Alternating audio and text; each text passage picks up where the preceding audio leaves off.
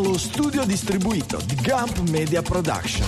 Notizie di tecnologia, lifestyle digitale. Questo è Digitalia.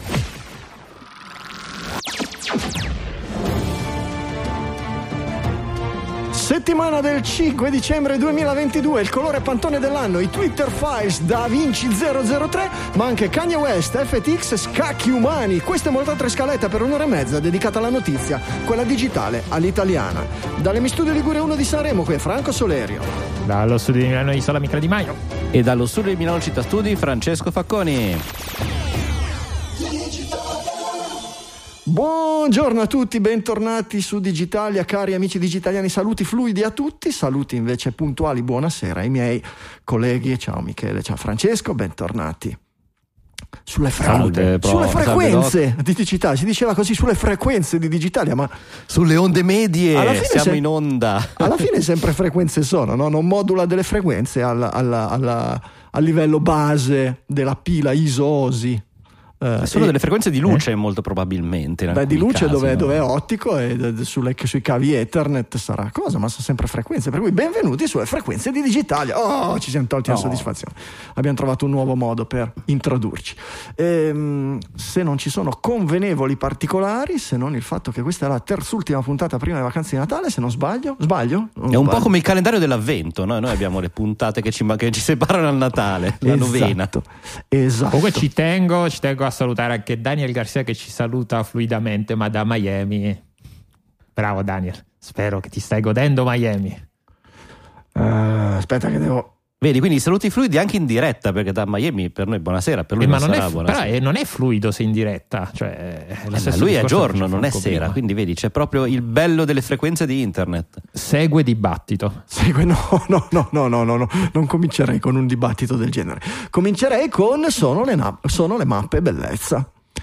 Francesco ci, ha, Uh. ci ha deliziato con questo link tardo pomeridiano su 3-2L, l'appuntamento Sì, ma- di bellezza si prenota su Apple Maps. Perché Allora, Francesco è un, prenota il suo eh, parrecchie, anzi il suo stilista, perché guardate la capigliatura di Francesco, se, Esatto. se non state guardando il video quando arrivate a casa dopo il podcast, ascoltate, guardate a guardare anche il video e Francesco vi dirà come fa a prenotare su Apple Maps gli appuntamenti. Sì, allora, la- in realtà non è tanto importante secondo me chi, come, cosa o quale istituto di bellezza, ma quanto il fatto che iniziano a esserci sempre più integrazioni con esercizi commerciali anche nei prodotti Apple e questa cosa, come dire, lascia un po' eh, dedurre in maniera esplicita quella che è la strada che sta prendendo Apple. no? Forse ne avevamo già parlato più volte di come stia diventando sempre più verso il mondo della pubblicità, dei, dei servizi e accessori. E eh, non lo so, io aver in- visto come ci siano questi servizi all'interno dell'applicazione delle mappe mi ha infastidito quando ho visto questo articolo. Cioè, Certo. la prima cosa ho detto, ma perché?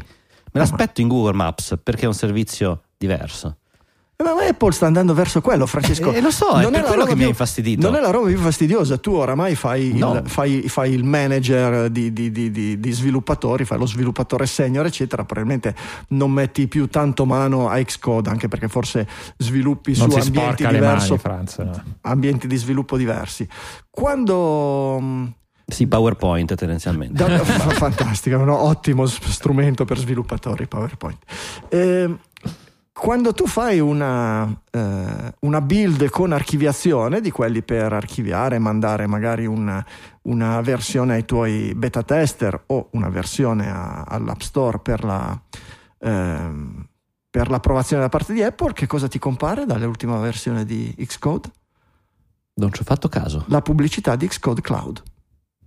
cioè la pubblicità dentro un ID di sviluppo. Sia- Siamo arrivati, capito?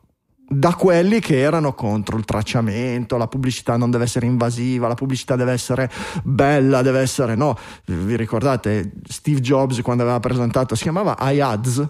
Qualcosa del genere. cioè, Mhm. no, che non- è andato no- infatti a capalaria. eh, certa- eh, certamente, eh, certamente. La, la- la- la Le pubblic- pubblicità dentro le applicazioni gestite da Apple, per chi non se lo ricordasse. che Sì, roba. aveva portato dentro Disney, ovviamente, che era tipo. E lì è tutto in discesa. È, una, è, una, è, un- è una- è tutto in discesa in realtà. Cioè, Mhm. quando inizi a, gi- a- a girare il discorso dell'orientamento dell'azienda, no? il, il discorso di Steve Jobs era noi non abbiamo bisogno di spulciare ogni singolo no, pelo dei nostri clienti. Il nostro obiettivo non è quello di aumentare le revenue, ma è di fare i prodotti migliori possibili. Perché se fai i migliori prodotti possibili, le revenue arrivano. Non so se per insicurezza, se per qualsiasi motivo, quando c'è stato il cambio della guardia, semplicemente si è detto, non siamo più, in qualche modo probabilmente si è detto, non siamo più in grado di seguire questo mantra, non possiamo garantire della crescita pensando di fare dei prodotti sempre migliori, giriamo nostro, le nostre analisi di bilancio e di, di, di previsione per gli anni futuri su services. E services è proprio quello. Una volta che hai costruito una base di utenti sufficientemente grande, trovare sempre nuovi modi per spulciare ogni singolo pelo dei nostri clienti. E fine del discorso, non, tutto il resto deriva di lì. Sì, è il, il solito discorso della crescita infinita che non può essere infinita nel momento in cui finisce. Eh, Apple, l'azienda che si è sempre, ha sempre basato il suo business sull'hardware, una volta che è finito letteralmente la gente a cui vendere, eh, a cui vendere smartphone o computer, è finito il Se fai business. solo smartphone Passi... o computer. Capi- ok, passi a fare i servizi come ha provato a eh fare. No. Tolto la, pubblic- tolto la, pubblicità, ha provato a fare servizi. Eh no, il problema cloud, sono proprio i servizi. Apple. Cioè, Steve sono Jobs, finiti anche quelli. Steve Jobs, quando ha finito di vendere i computer, ha venduto gli iPod. Quando ha, ha capito che gli iPod potevano finire perché i telefoni, ha fatto il telefono più figo di tutti, poi ha fatto il tablet più figo di tutti, poi in qualche modo ha iniziato probabilmente qualche cosa che è stato lanciato sotto Tim Cook con l'orologio, tra virgolette, più figo di tutti. Io adesso dico più figo di tutti, nel senso prodotti fighi che Dal venderanno e ci daranno sì. revenue. Avrebbe potuto dire: va bene, faremo l'automobile più figa di tutti, faremo la, la, la, il sistema di. Il di, razzo di, di, spaziale più figo. No, quello l'ha già fatto qualcun altro. Capisci? Il robot domestico più figo di tutti, faremo. Il... Eh, fi- sono finite da... le cose più fighe di tutti eh da no, fare. Sono sempre, finite, son sempre finite se non sei Steve Jobs. È quello il problema. inventare. È che se non sei Steve Jobs sono finite e devi spulciare i tuoi clienti. Steve Jobs vuol dire Steve Jobs e un team di persone in- geniali e in grado di, di vedere il futuro. Vuol dire adagiarsi e dire va bene, adesso vediamo di inventicchiare ancora qualcosa, magari col casco, la- però intanto noi rassicuriamo il mercato, la borsa, perché sanno che noi saremo sempre più bravi a spulciare di qua e di là. Forse il prodotto che è un po' servizio e un po' prodotto che ha lanciato Tim Cook e che è un po' a cavallo delle due cose, non può, po' salvare è la produzione televisiva con Apple TV Plus, se vogliamo. No. Vi facciamo Sì, vedere. però non è sai, come stiamo vedendo con tutti gli streamer, come abbiamo parlato settimana, sco- di, settimana scorsa, non è un business che genera No. revenue, soprattutto, cioè se investi eh, con questa potenza di fuoco e oggi se non investi con questa potenza di fuoco non sei nessuno nel mondo dello streaming. Eh sì, eh sì, è. Quindi È comunque è un business a perdere. Difficile. Comunque adesso apro, apro e chiudo parentesi, visto che hai citato Steve Jobs, ne, ne- ci pensavo qualche giorno fa. Oggi un ragazzetto sui 20 anni che magari si sta approcciando alla tecnologia e sta è un po', un po' nerd, gli piace smanettare, è sempre vissuto nell'epoca post Steve Jobs. No- visto che tu l'hai Yes. citato come spartiacque, Certo. eh, Steve Jobs adesso è morto da 12 anni, non ha vissuto quel momento e noi siamo così vecchi che eravamo qui a commentarlo. Beh, diciamo che, diciamo che eravamo già vecchi forse quando c'era quando, in quel momento lì, però Noi già Però commentavamo quando Steve. Jobs se n'è andato da Apple la prima volta. No, quello no. no, quello forse no, però.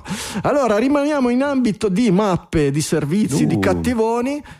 Google l'ha fatta grossa. Ha fatto una roba Eh. a Google che sembra piccola piccola, quatta quatta, forse può essere anche per comodità dell'utente, non lo so. zitta zitta. E in realtà ha fatto una roba grossa. Eh, Francesco, ci vuoi spiegare bene come Ma sì, è uscito questo post di uno sviluppatore che si chiama Gareth Frank che ha detto: Ma stranamente, ieri mi sono collegato al mio sito di mappe su Google e mi ha richiesto i permessi della posizione. Guardando bene, ho notato come non sia più il vecchio sito maps.google.com, ma google.com barra maps. Cioè è stato spostato da un, sec- un dominio di secondo di, di terzo livello, in realtà, eh, quindi un sottodominio di google.com al dominio principale. E vabbè, amen, che cos'è? È una, Eh. è una questione estetica. semantica? Sì, ma anche no. No, in realtà è una. in realtà infatti, no. il titolo del post è Smart Move, cioè bella mossa Google. Perché? Bella zio. Eh, i, i cookie e soprattutto i vari browser, quando uno gli dà il permesso di tracciare la posizione necessaria per una mappa, lo fanno basandosi sul dominio. Quindi se uno l'accetta su maps.google.com, sul sito google.com automaticamente non c'è. Evidentemente Google avrà notato come gli utenti siano sempre più attenti magari un po' meno utenti diano la posizione su Google e facendo questo trucchetto di spostare le mappe nel dominio principale, beh, non puoi usare Google Maps senza la posizione. Cioè, quindi in questo modo, quando l'utente dà e lo dà perché sta usando le mappe e quindi dà il permesso perché dici se no che lo cacchio uso anche le al mappe motore a fare, principale. In quel momento Google, tutti i servizi di Google che sono sul dominio principale possono accedere alla posizione, per cui tu apri l'applicazione di messaggistica se la apri vi- via web o apri Sheets, apri Google Docs, apri una cosa del genere, apri Gmail e automaticamente ogni volta che la apri Google può e se Beh, può non fa, ancora, nel senso che Gmail è su gmail.com, ma il momento in cui sarà google.com barra Gmail, cosa che a questo No. punto mi aspetto, avremo magari le notifiche automaticamente allora, sul dominio Gm- Google. Gmail eh, c'è Gmail è accessibile gmail.com. ma ti indirizza a mail.google.com Eh, quindi E- è mail.google, quindi non è google.com barra Eh sì. mail. È, anche lì è il, dom- è il- Eh un no, terzo Francesco. livello, quindi non è dipendente. eh sì Però sul motore di ricerca Francesco. principale invece sì. Francesco, guarda che il- se, se- se- se tu dai il permesso al, eh, al dominio di secondo livello, google.com, tutti i sottodomini hanno lo stesso permesso. Per cui mail.google.com può leggere la tua posizione, docs.google.com può leggere la tua posizione e tutto quanto. E allora siamo fregati. Eh, certamente, certamente. Infatti, bella mossa Google proprio per quel motivo lì. E beh, mica, mica scemi, eh, mica scemi. Viva Magenta! Vi piace Magenta? Anzi, vi piace Viva Magenta? Come titolo della puntata sento- può essere una proposta. Viva È il colore del 2023, Michele. Cioè, mi, mi cadi su queste cose modaiole. Tu che sei modaiolo. Cioè, è come la tua scheda audio. Da qua la vedo. La tua scheda audio è evidentemente viva magenta. un po' più rossiccia, però va bene, te- vabbè, prendo il guarda. punto. Però eh, allora magenta, magenta, quindi il colore del pantone, eh, vabbè, non è, ma- non è Magenta, è Viva Magenta. Viva magenta, hai ragione. Ok. Però un- adesso io non so tu con quale eh, scopo ci hai messo, eh, ci hai messo questa, questa notizia dentro, però io quando ho letto questa notizia, vabbè, magenta si chiama magenta per, almeno secondo, secondo l'articolo, poi in realtà non sono andato a verificare, per la città vicino, Mhm. vicino Milano che si Mhm. chiama Magenta. Mhm. Qual è il punto? Perché Magenta si chiama Magenta, ma la città Magenta si chiama Magenta che io sappia, poi non so, magari è una leggenda, per il colore del sangue per una battaglia molto sanguinosa della seconda guerra d'indipendenza. Sì, Come dire, non proprio il messaggio più poi appunto si perde in vari Viva in il vari- sangue, fondamentalmente. Però come dire, no, no, no, io ho fatto quel, collega- quel tipo di collegamento lì, però sarà che ascolto troppo Barbero forse. in realtà... Tanto vi sfido a ricordarvi, senza andare a cercarlo, il nome del colore del 2022. Ma ne abbiamo parlato tutti gli anni, metto questa notizia, per quello che... Esatto. Ah, Eh. Però sfido a ricordarti cosa abbiamo detto un 2020 anno era, fa. era un verdozzo di qualche tipo, era. Era Very Perry. E come era Very Perry? Very Perry. E non lo so, io mi ricordo il nome, non mi ricordo il colore. Sì, era un verdozzo, ma poi... Era un verdozzo. Il verdozzo è il colore, il colore digitalia del, del 2020, 21, 22, 23. Verdozzo. Verdozzo. Mi dicono che Magenta sole- si chiamava già Mazenta Ah, alla ok. fine del XIII secolo, per cui mi, Allora, sa, che, mi sa che no. In onore della battaglia di indipendenza di un po' di anni dopo. Di Mazenta. Eh Esatto. no, loro quando hanno fatto la, ban- la battaglia deciso ok, dove facciamo quella battaglia? Ma perché non a magenta che si, si intona molto bene col colore del sangue? Allora, Michele, ci, Sì. ci dicono dalla Aspetta, rubrica aspetta, che aspetta, bella zia Franco. non significa quello che pensi tu. Dimmi, Francesco. Eh no, appunto, volevo leggere. eh, Ci stavano chiedendo prima che passi alla, alla colonna dopo. È già finita la rubrica no, Franco non è contro finita. Aspetta, aspetta, Eh, non è finita. Un attimo, però, cosa vuol dire Esatto. bella zia? che Michele non Eh? sa. Adesso Fabrizio ci dovrà spiegare che cos'è, che cos'è bella zia. Con Bella- un bel, con no, un bel- bella zio forse. bel- con un bel zio, lo so. intervento, con un bel lo so. intervento registrato. Fabrizio, lo aspettiamo. Facci sapere. La guerra Franco contro Elon continua, ma non è la guerra Franco contro No, la Elon. rubrica c'è scritto. Ma Roberto. Roberto su YouTube ci scrive la rubrica. Eh, giustamente, no? Ci vuole la Mi sigla sembra- qua. mi sembra Franco che sia- contro Elon. A me sembra che sia tutto il mondo contro Elon e che io abbia, anzi, come al solito, fatto l'avvocato del diavolo nelle ultime Ma due infatti, puntate. infatti non sei io, io sono d'accordo, io sono d'accordo con te se- se- del- su quello che stai dicendo. Sei molto, ti, ti vedo molto aperto e possibilista nei confronti Io- del buon Elone da parte. Io, sai, sai com'è? Poi, eh, no- no- no- Infatti, la rubrica è tutti contro Elon, tranne Franco. Tranne Questa è più o Franco, meno- io, un po', io un posticino su quella navicella spaziale per scappare dal pianeta Terra vorrei tener- tenermela buona, non si sa mai. Vorrei Allora, non quindi doverla noi- usare, allora, però. Noi ricordiamo innanzitutto alle intelligenze artificiali che gli vogliamo bene, a Elon che siamo grandi suoi amici e se vuole tenerci un posticino anche nella stiva. Perfetto. Beh, bisogna farsi gli E amici anche giusti. a Kanye West nel caso in cui diventi presidente degli Stati Uniti diciamo che alla fine In che senso ci nel sarà- caso in cui?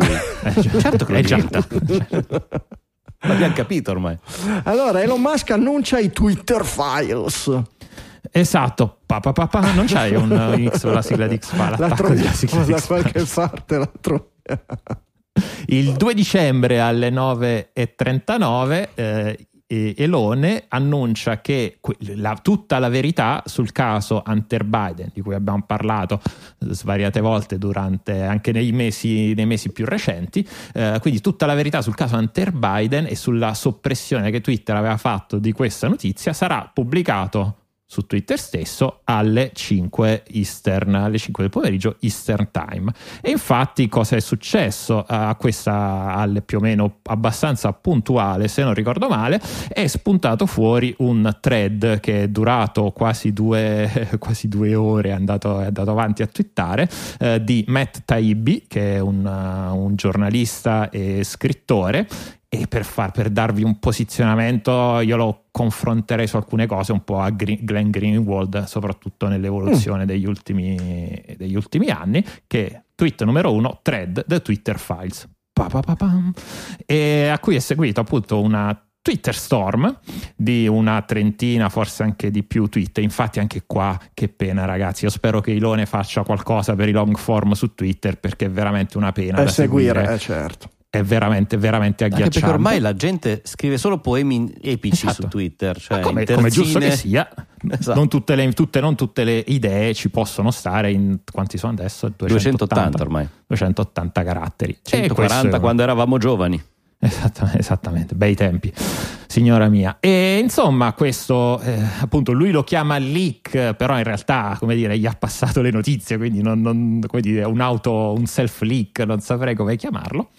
E, mm, eh, cosa è successo? Ma, Insomma, c'è questo- questa serie di tweet in cui parla del di vengono presentati degli scambi di mail all'interno dei team eh, di moderazione di Twitter, quello di safety qualcosa, eh, con altre persone all'interno di Twitter, in cui c'è questo avanti e indietro, in cui si parla della storia del PC di Hunter, eh, di Hunter Biden e segnalata da quello che ai tempi era l'entourage del candidato presidente eh, Biden che aveva detto ai ragazzi di- a quelli di Twitter guardate che stanno circolando queste cose quindi insomma segnalavano eh, dei tweet dei thread degli account e il team di Twitter cerca, discute per trovare appunto una, una soluzione, cioè una soluzione, quella che poi sarà la, eh, la rimozione in parte di questi contenuti. Beh, la, maggior parte, la, maggior de- di- la maggior parte delle email sono a posteriori, sono dopo che i contenuti sono stati Vero. rimossi,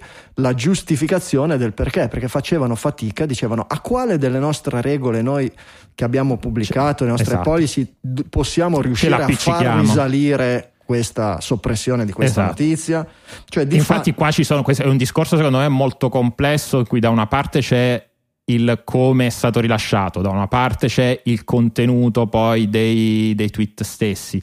Ad esempio, per rispondere cioè, alla tua domanda, a quello che tu dicevi, alla fine loro ci hanno appiccicato la- la- l'etichetta di eh, materiale hackerato, quando poi si scoprirà in anche abbastanza stretto giro che non si trattava il materiale hackerato non può essere pubblicato su Twitter secondo le regole del, del social network Si scoprirà poi abbastanza in fretta che in realtà non è un vero e proprio mate- materia- materiale frutto di un hack, ma quanto di appunto un portatile lasciato in una uh, officina di riparazione computer di non mi ricordo quale posto sperduto degli Stati Uniti. Sì, fondamentalmente la cosa, la cosa saliente che si capisce è che eh, dentro a Twitter c'erano dei canali verso i partiti attraverso cui i partiti il potevano, partito in realtà. Pote, i partiti Vabbè, tutti e due, potevano eh. segnalare e bloccare ah, okay. quasi in automatico notizie, ma data la preponderante presenza di persone di orientamento democratico all'interno di Twitter, il canale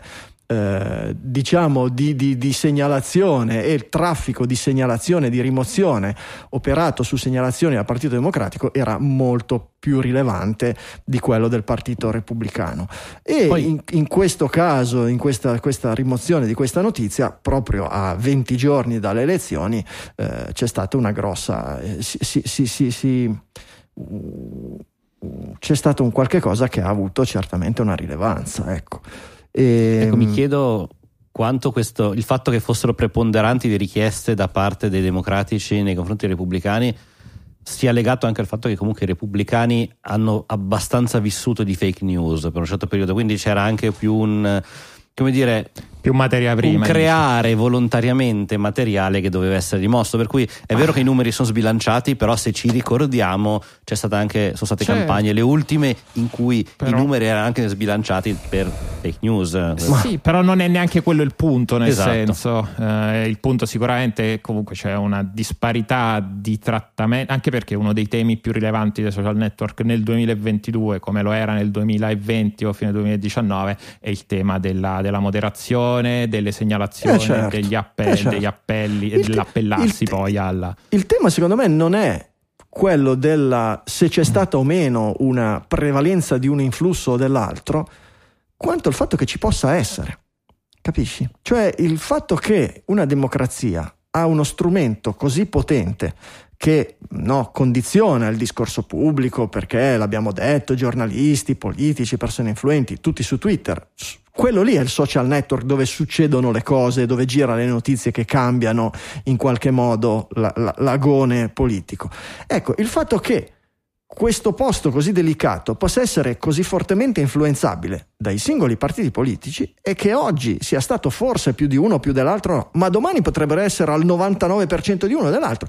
Comunque è un meccanismo, come dire, ehm, eh, nascosto che è in grado di turbare, modificare le regole della, del gioco democratico. E questa è una cosa sbagliatissima. Sbagliatissima. Che sia successo, che non sia successo, che sia stato 90 e 10, che, avre, che, che i, no, i, i, file che arrivavano da quel computer avrebbero dovuto essere pubblicati lasciati ricircolare come tutte le altre notizie, che avrebbero cambiato le elezioni. Può darsi, è possibile, non lo sappiamo. Forse tutto sommato meglio così, non lo so, ognuno ha la sua idea ma certamente non va bene che ci sia un meccanismo occulto del genere in grado di modificare le, le, le sorti di una democrazia, perché non è più una democrazia. secondo me la, la, la, parola chiave è occulto. Vabbè, io l'ho, l'ho già certo. detto varie volte. Secondo me, comunque, il, il, è giusto che la piattaforma abbia il diritto delle moderazioni nel momento in cui però ci sono le regole che sono uguali per tutti e che sono trasparenti. Eh sì. È meno giusto nel, nell'ordine di grandezza della democrazia che ci sia una sola piattaforma che fa questo lavoro perché poi è lì il problema è che Twitter e è troppo grande e troppo influente e non è, il problema non è quello che fa Twitter, almeno quando lo fa bene, quelle poche volte che lo fa bene, non è tanto che lo fa ma che è l'unico ad avere questo tipo di, questo tipo di problema e, e di influenza, ecco. E Beh, adesso c'è Parlé, c'è, c'è The Through. Che, non compra più, che Ye non, Ye non compra più Parlé, Ci però vabbè, questo a... è un altro discorso. Io no, non so perché, ma tu, tutte le volte che, che sento nominare Parlé ho preso la cosa perché mi viene in mente una cosa e finalmente l'ho trovata. E... Paspo, tipo par, par, Parlé? Eccola! Parlé! Co- cos'è Parlé! Che... Parlé! Che sia dannato quel caprone che ha inventato il parlé! Sicuramente un francese. che cos'è? Non ve lo ricordate? I pirati dei Caraibi. Sì, però per Michele, ah, ricor- eh, ah, per no, gli ascoltatori anzi ricordano. Abbiamo pirati- la faccia punto di domanda per chi non ci stesse seguendo in questo momento sul video. I pirati dei Caraibi, i pirati dei Caraibi, sì sì, Parlé. Parlé è il... da- Ah, è il gioco che facevano. No, parlé È, la- è la- è il diritto al parlé. In realtà, nel- nel- nel- ai tempi sono andato a fare una ricerca. Il parlé, Devo rivedermi i Pirati dei che Caraibi. è stato americanizzato Contenuto a storico. parlai con la Y, in realtà deriva da parlez, cioè parlate, ed è un diritto che avevano i pirati dopo che erano stati, credo, catturati, di, avere una, di essere ricevuti direttamente da un sovrano per spiegare le proprie ragioni. Ecco, il diritto del parler. Tutte le volte che si parla di parler mi viene in mente quella scena lì, in italiano e in inglese, indipendentemente, ma mi fa... Mi fa- Tanto dubito che gli americani lo pronuncino alla Ah, francese, no, è un po' come no, Nike, no. mi sa. È possibile, è possibile. Ehm, vabbè. No, poi c'è tutto il tema invece del, del ruolo poi di Musk in tutta, in tutta questa storia, il quale annuncia tutta la verità sul caso Hunter Biden, però a me sembra onestamente soltanto un piccolo pezzettino di una cosa che è successa, che può essere rilevante o meno, però ad esempio c'è tutto il mondo di cui abbiamo parlato nelle settimane scorse, invece di quella che pare sia stata l'influenza dell'FBI quando si trattava di prendere queste decisioni di, di moderazione. Quella mi sembra, anche perché quello è l'intervento Eh, certo. del governo, Certo. quello del team di Biden non è un intervento del governo, è di uno che sarebbe stato poi il presidente, sarebbe diventato il presidente degli Stati Uniti successivamente, ma non è il governo americano. Sì, diciamo che anche FBI non è il governo americano, nel senso che... Corretto, corretto, però è, una- è un'agenzia, gover- un'agenzia Mm, federale. mm, ecco, federale, ma non vuol dire governativa, anzi, nel- Corretto, nell'ultimo, corretto. nell'ultimo- nell'ultimo decennio c'è stata una grossa, una grossa eh, Separazione. momenti di grosso anche conflitto con da una parte CIA e NSA Beh. che erano molto più schierati governa- d- dal- dalla, dalla parte del governo e dall'altra FBI che era mh, molto, molto, in, in, eh, molto in, in conflitto. Non saprei da dove Beh, è ecco, arrivato John questo, ma- Edgar Hoover credo che due cose anche su questo argomento. le, le abbia, le abbia messe, le abbia lasciate scritte nella Eh, busta del suo Trump e il direttore dell'FBI sono- non, so- non erano tanto amici, ecco, poi... Eh beh, ma è- Eh beh, certo. finisce sempre così. Ehm, Però appunto, comunque, mh, alla fine che Hunter Biden era a fare i suoi loschi traffici in Ucraina sembra che sia acclarato. Oggi l'Ucraina è al centro del mondo per missili, sangue e robe del genere. È come, come sempre è assolutamente una coincidenza, come, come il, il più grosso laboratorio di virologia a fianco a dove è esplosa la prima pandemia del coronavirus. Ovviamente sono tutte coincidenze, lasciate perdere, non guardate quello, guardate al povero stagista che è stato messo in pericolo dalle, dalle, eh, esternazioni di Elon Musk, no? Perché poi qui siamo, eh, siamo a livello del, del, eh, siamo a livello di Snowden, no? Oh, Snowden è un traditore, va messo a- a- a- davanti al plotone di esecuzione perché con le sue, le sue rivelazioni ha messo in pericolo un sacco di dipendenti dell'intelligence. Quando questo Beh, non è una questione di rivelazione, è una questione di nomi e cognomi. È finito il nome e cognome di, un, di uno dei dipendenti di Twitter, comunque anche molto junior apparentemente. Questo- la- questa persona è stata poi eh, presa di mira da, da una parte dell'internet. Non credo abbia vissuto proprio dei giorni felici. Ma certamente- un caso di omonimia se non onestamente. mi sbaglio perché la persona presa di mira non era neppure la persona di Twitter quindi c'è stato Peggio mi addirittura un accanimento verso una seconda una terza persona che è a causa di questi eh, Twitter files sono uscite notizie eh, però poi di Certamente, fatto- certamente brutto episodio, certamente esecrabile, certamente non è in grado di togliere fuoco a quello che è stata la rivelazione, che è abbastanza pesante. Non in termini politici, lo dico, è acqua passata quella, tanto non si può, non si può modificare, eh, quanto in termini di leverage, di potere che hanno questi, questi social media di, di, di, di sconvolgere, di sconvolgere, di cambiare quello che noi decidiamo, in questo caso sì, il popolo Ecco, la americano domanda che decide. mi sto facendo da, da qualche giorno è proprio questa. Visto che eh, l'aver messo in piazza questi Twitter files, no? perlomeno questo, anzi questo primo giro, perché ha promesso Ah, già il certo, secondo certo, round. certo. Eh, quindi Roberto, tranquillo che la, la rubrica Franco contro tutti contro Elon Continua. continuerà. No, anche perché poi onestamente, se no di che parliamo qua? Eh, perché infatti, nel mondo ormai non sta succedendo niente. Il- perché è il povero amico Elon a questo punto ha deciso di pubblicare che di fatto mettono in cattiva luce, è vero, la gestione precedente, ma in generale in questo l'esistenza di questo social network, cioè ha, ha dimostrato come Twitter abbia un livello di potere che probabilmente non dovrebbe competergli, l'abbiamo appena Guarda. accennato, però in questo senso ha eh, come dire, giocato contro il suo stesso giocattolo. Ma guarda, onestamente no, perché se lei, almeno io, la mia, la mia- magari la mia percezione è sbagliata, però la percezione di tutto questo discorso è che dell'influenza che appunto Twitter può non avere, aver avuto o non aver avuto è, è residuale.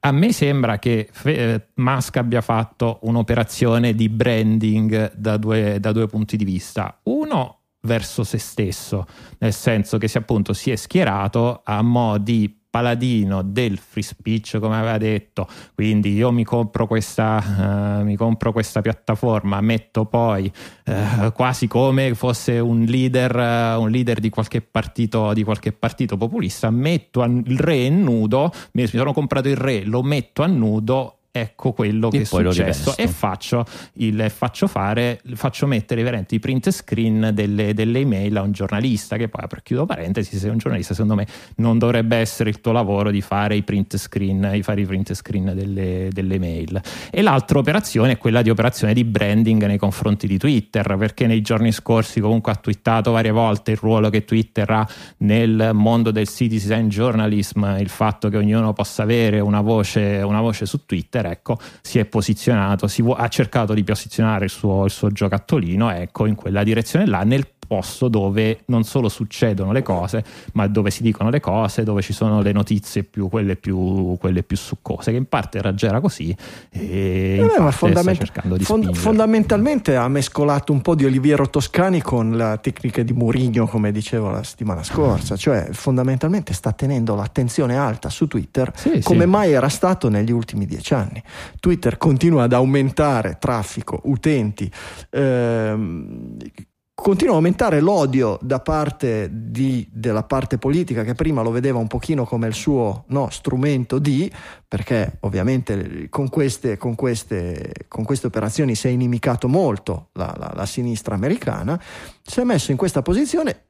Parallelamente in realtà si sta inimicando anche la destra l'estrema destra, ma non è un problema, però l'attenzione è tutta su di lui e su Twitter è a vantaggio di Twitter. Dal punto di vista suo sta Sì, proteggendo il suo dipende invest- quando inizieranno pro- a investire di nuovo le aziende in pubblicità hanno cominciato, hanno, com- hanno ricominciato. A quanto ho letto, a quanto ha dichiarato lui e a quanto scrive in gadget, non so se hai letto. eh, Elon, No, ho letto. Elon Musk ha, ha twittato da una foto da dentro gli Apple headquarters, ha avuto, Ok. un, ha avuto una- una- un incontro direttamente con Tim Cook dove si sono chiariti, dove fondamentalmente a Tim Cook Elon Musk gli ha detto guarda che questa è tutta fuffa, noi continueremo a moderare semplicemente invece di bannare gli utenti, riduciamo la reach e la ricircolazione di, di quello che è controverso, stai tranquillo. a E- meno che non sei Kanye West e- Elon Musk, ha, e- e- Elon Musk ha detto Tim Cook mi ha tranquillizzato che l'opzione di togliere Twitter dall'App Store non era mai stata sul tavolo, io l'ho tranquillizzato, sono ripartiti gli investimenti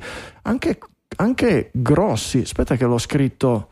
eh, Sì, eh, ma Apple era già appunto forse il primo investitore Sì, nella, sì. Pubblicità, nella pubblicità di Twitter. Sì.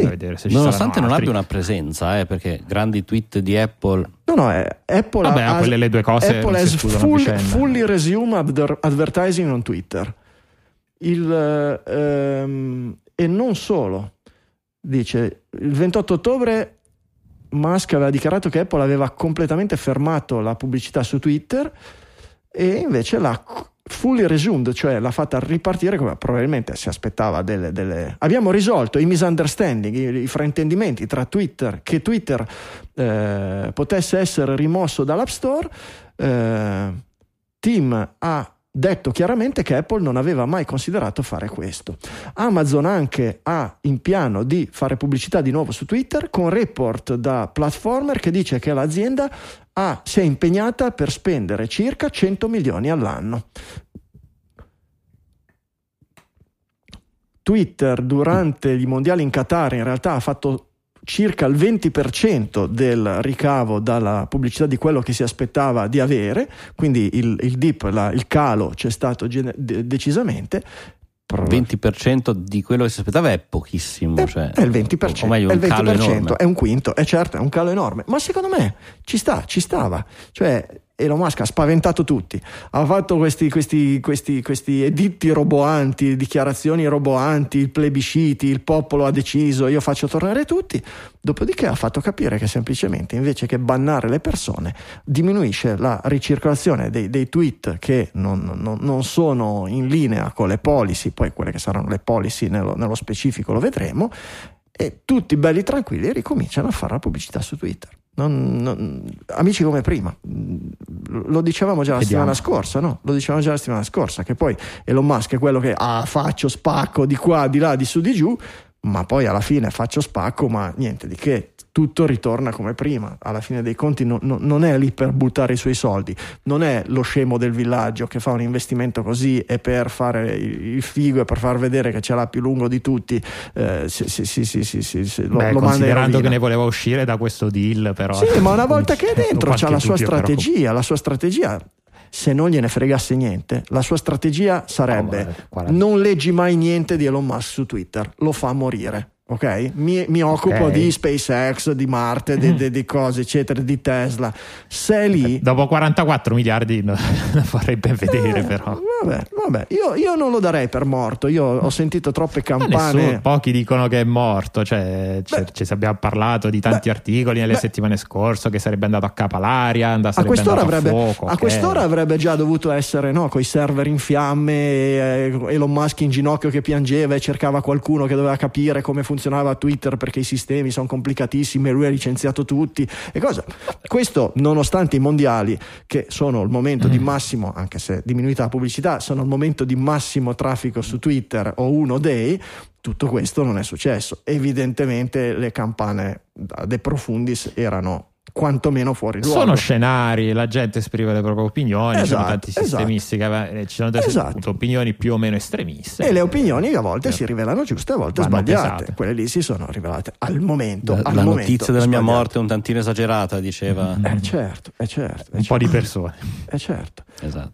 Comunque, il, il, no, da una parte i... Eh, da una parte i ricercatori dicono che la quantità di hate speech su Twitter è aumentata, andando, mm-hmm. andando a cercare eh, questo, questo, questo studio n- n- contando numericamente contando numericamente sì. quindi andandole a cercare perché per, per, contarle le devi cercare devi cercare le parole chiave e andarle a contare una per una dall'altra da Twitter e da Elon Musk è uscito il numero che è uscito il grafico che dice che le impressions sull'hate speech sono enormemente diminuite che cosa vuol dire?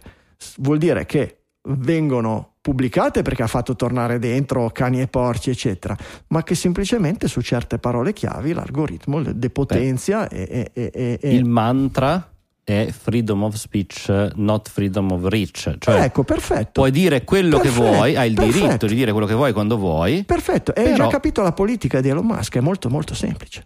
È molto semplice. Mm-hmm. Non, non... È mo- molto semplice finché funzioneranno gli algoritmi di, di, di, di ricerca degli slur. Che poi leggendo quella, mm, quella, quella, ricerca a cui facevi riferimento, in realtà già di per sé non è che si parlasse di numeri, numeri abnormi, poi vabbè dipende sempre dalla potenza di fuoco che ha il ricercatore, di quanti tweet riesce, riesce a gestire. Sì, la ricerca parlava veramente di poche migliaia, ad esempio, di eh, insulti a persone omosessuali, ma siamo veramente nell'ordine, parlavano delle due, delle 3.000, delle 2-3.000 persone, delle 2.000 2-3 mila tweet, come dicevamo giustamente prima, altrettanti nel con caso però un aumento dei... rispetto al con un aumento importante, esatto, numeri del... piccoli ma in aumento. Certo. Esatto, esatto. Poi dipende anche sempre quanto sono concentrati, anche perché è come per lo stagista di cui parlavamo prima su Twitter nel... ed è ripreso poi da un altro articolo molto interessante del The Guardian eh, in cui parla del ruolo di Twitter come The Press Watchdog, in cui la, la, la giornalista, o non mi ricordo una delle intervistate, degli intervistati dice eh, io mi svegliavo la mattina e mi trovavo migliaia di insulti e di, e di, mm, e di auguri di morte. Quindi poi dipende sempre appunto questo numero grande o piccolo eh, più o meno aumentato dall'algoritmo però quanto poi prende di mira i singoli. La notizia bella della settimana è che eh, Alex Jones ha presentato istanza di fallimento perché deve un miliardo e mezzo di dollari di risarcimenti. Il il limite del, della libertà di parola deve essere quello. Cioè abbiamo già dei sistemi che funzionano discretamente bene, non sono veloci, non sono perfetti, si possono migliorare, ma sono quelli che la storia dell'umanità ha deciso che erano quelli appropriati in delle istituzioni democratiche, cioè il sistema giudiziario. Se uno dice delle robe su Twitter, su Facebook o al bar, dove cacchio vuole, che mette in pericolo delle persone, che danneggia delle persone, ci sono delle persone che hanno studiato tutta la vita e che si chiamano magistrati e che sono in un sistema che è in grado di smontarli, prima di tutto, farli pagare, punirli, ma non è neanche quello il, non è neanche quello l'obiettivo, ma di punirli. Pare sì che non possono più nuocere. Non solo, ma neanche, vedi Francesco, eh, Cesare Beccaria, dei delitti e delle pene. Mm. Se non ricordo male, Cesare Beccaria era anche il padre, era il padre, come si dice, il padre di figlio illegittimo, il, padre, il criptopadre di Alessandro Manzoni. È possibile? Mi viene in mente una roba del genere, un rico- una reminiscenza. Vai a vedere. Comunque, dei delitti e delle pene. Cioè, il, il, il concetto della pena deve essere in parte rieducativa e in parte di scoraggiamento nei confronti di altri. Nel momento in cui i paladini, quelli che si, come dire, eh, che attraverso il free speech arrivano a fare del danno, arrivano a fare del male alla società, ai cittadini, eccetera, il sistema giudiziario deve punirli in maniera così esemplare che quello che arriverà dopo, anche se avrà la libertà di parola, si guarderà bene dal fare un danno analogo, perché saprà che rischia in maniera ancora più veloce, perché adesso c'è un precedente, di fare la stessa fine dei delitti e delle pene. È sempre il solito problema. Il problema è che gran parte di chi si siede su quelle sedie lì, il, dei delitti e delle pene, non sa neanche da dove arrivi, perché Certo. sanno Però, Franco, risolvere non puoi neanche le pensare derivate che di ogni- duecentesimo ogni cosa- grado, ma la storia e la letteratura non l'hanno mai studiata.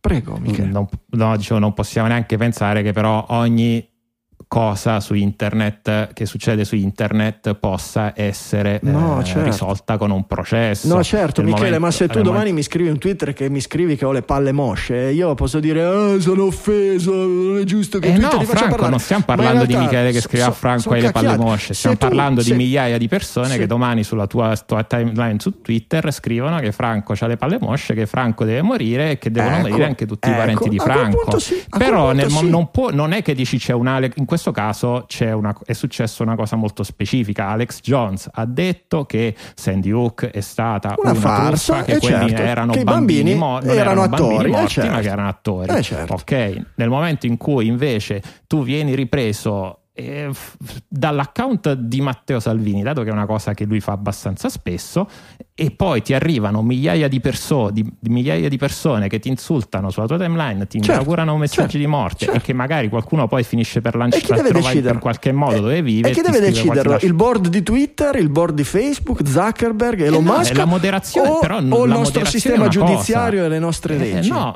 no, fa- eh, ho capito, già abbiamo un sistema giudiziario imballato, non puoi pensare il problema. di questo genere... Facciamo funzionare i sistemi giudiziari, facciamo funzionare quelli. Stiamo parlando di cose diverse. Lo non so, può- ma non, non- non sono- puoi portare 2000 persone in giudizio perché hanno detto che le palle mosce. No, Ti ridono in faccia. certamente no, ma puoi iniziare a portare quelli che mi mandano le minacce di morte.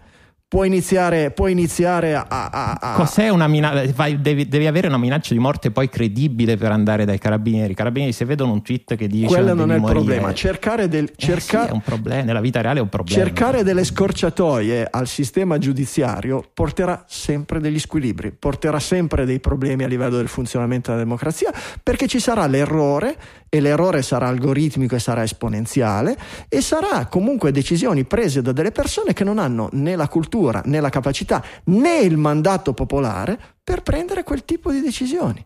Punto. O ci inventiamo delle, No, delle nuove, come dicevo, degli nuovi organi che abbiano mandato popolare, per cui dei garanti, e allora gli algoritmi li scrivono loro. C'è un garante che è scelto da un governo che è eletto dal popolo che dice queste parole chiave si devono essere cancellate, questo tipo di cose devono essere cancellate. Ma non può essere un privato, un libero cittadino in un meccanismo così che uno dice sì, è un privato, eccetera, come uno sulla sua rivista. No, oramai questi affari qui sono talmente incrocchiati nella nostra vita, nelle nostre funzionamenti della democrazia, che non possiamo più considerarli degli ambienti privati.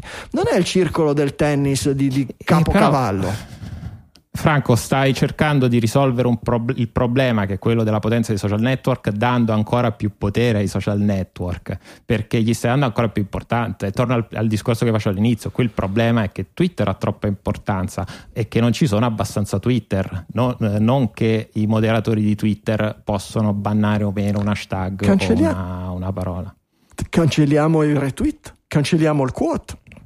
Per legge, per legge stabiliamo che nessun social network possa permettere alla stessa notizia di essere retweetata o ricondivisa più di quattro volte di fila. Questo io potrei accettarlo.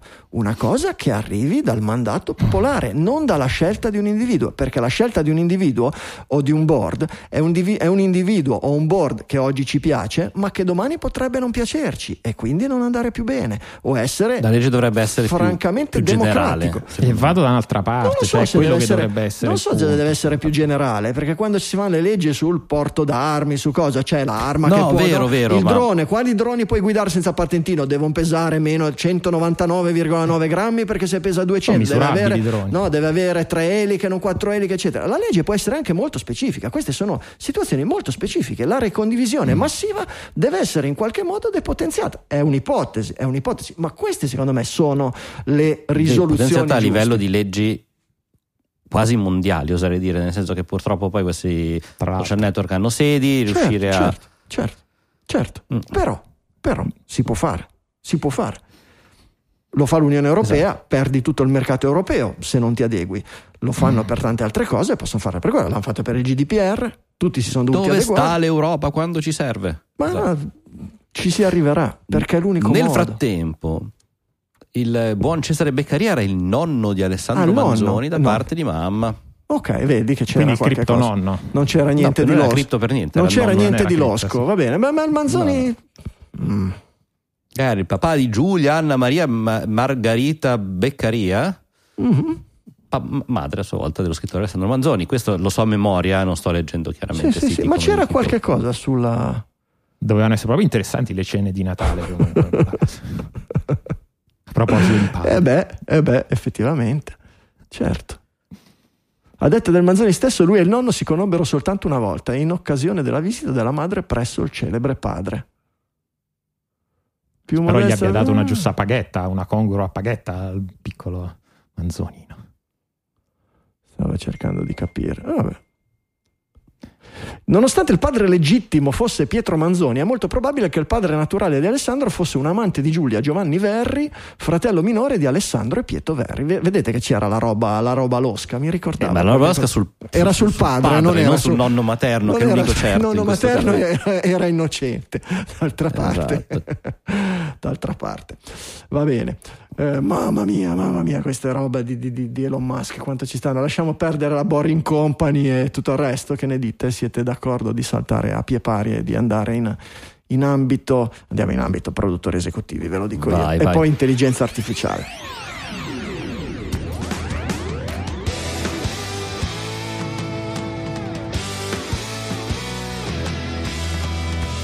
Produttori esecutivi, la linfa vitale di Digitalia, li ringraziamo tutte le settimane perché? Perché noi lavoriamo e i produttori esecutivi sono quelli che pagano il nostro microscopico stipendio, non è uno stipendio, è una retribuzione, è value for value. Se noi produciamo del valore per voi, vi chiediamo col cuore in mano di restituire lo stesso valore in termini monetari.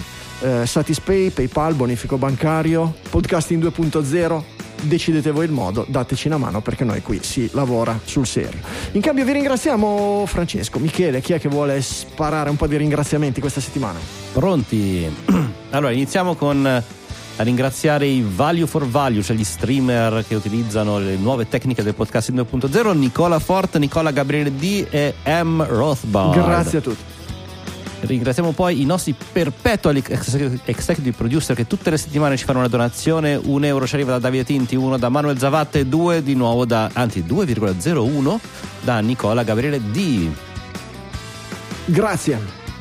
Andiamo avanti con le donazioni. Un euro arriva da Andrea Scarpellini, due ma- da Matteo Masconale, tre arrivano da Matteo Rosina, Riccardo Peruzzini, Danny Manzini, Diego Venturin, Roberto Esposito, Paolo Boschetti, Michele, Matteo Faccio, Michele Olivieri, Alex Ordiner, Mario Cervai, Antonio Turdo, Cristian Fabiani, Davide Fogliarini, Simone Pignatti, Danilo Sia, Federico Bruno, Nicola Pedonese, Roberto Barison e Matteo Arrighi. Grazie a tutti, grazie di cuore. 4 euro arrivano da Maurizio Verrone e Marcello Piliego. Adesso iniziamo con i numeri un po' strani, quelli che stanno iniziando a piacerci, ma c'è uno spoiler, avremo la risposta. Fabrizio Galliver- Galliverti ci da- dona 4,26, 5 euro da, da Fabio D e 5,32 di Carlo Annibale che ci dà il primo messaggio di questa puntata con un grazie ragazzi, no grazie a te Grazie Carlo, Come grazie a tutti. a tutti gli altri. 5 euro arrivano da Adriano Guarino, Ivan Vannicelli, Mirto Tondini, Stefano Augusto Innocenti, Roberto Tarzia, Matteo Molinari, Cristiana Marca e Michele Coiro. Grandissimi. Entriamo nella zona dei grandi produttori con i 10 euro di Vittorio C, di Andrea Giovacchini, Maurizio Galluzzi e Tre Trattini. Galuzzo, eh, insomma. Galluzzo, scusami, e infine, scusami grazie, Maurizio, grazie ai grandi produttori, grazie a tutti. Grazie a tutti e lead executive producer con 11 euro, come dicevamo la volta scorsa, rincorsa per rincorsa per arrivare oltre i produttori, a Paolo C. Grande Paolo, grazie di cuore, grazie a tutti. Il chiarimento da Simone che ci aveva mandato la donazione di 10,58 la settimana scorsa. Ciao ragazzi, la spiegazione dei 10,58 e di molti di questi 4,26, 5,32 è che PayPal adesso ti propone, se metti ad esempio 10 euro, di aggiungere qualcosa in più per coprire le spese. Tutto qua, niente di particolare, credo che sia questo il motivo di tutte le transazioni sgaffe. Ciao, continuate così. Ciao Simone, grazie della spiegazione. E ora spiega, noi immaginavamo no, il pi greco, la sezione aurea, il Sarà numero- anche, più- sarà anche la risposta vera, ma non è quella più romantica. È vero, affascinante. è Ma però- è però così. io lo voglio ringraziare Simone perché ho imparato le transazioni sgaffe, che Eh, per certo. me è la parola dell'anno. Eh, altro che e titolo. Peri e Viva Magenta.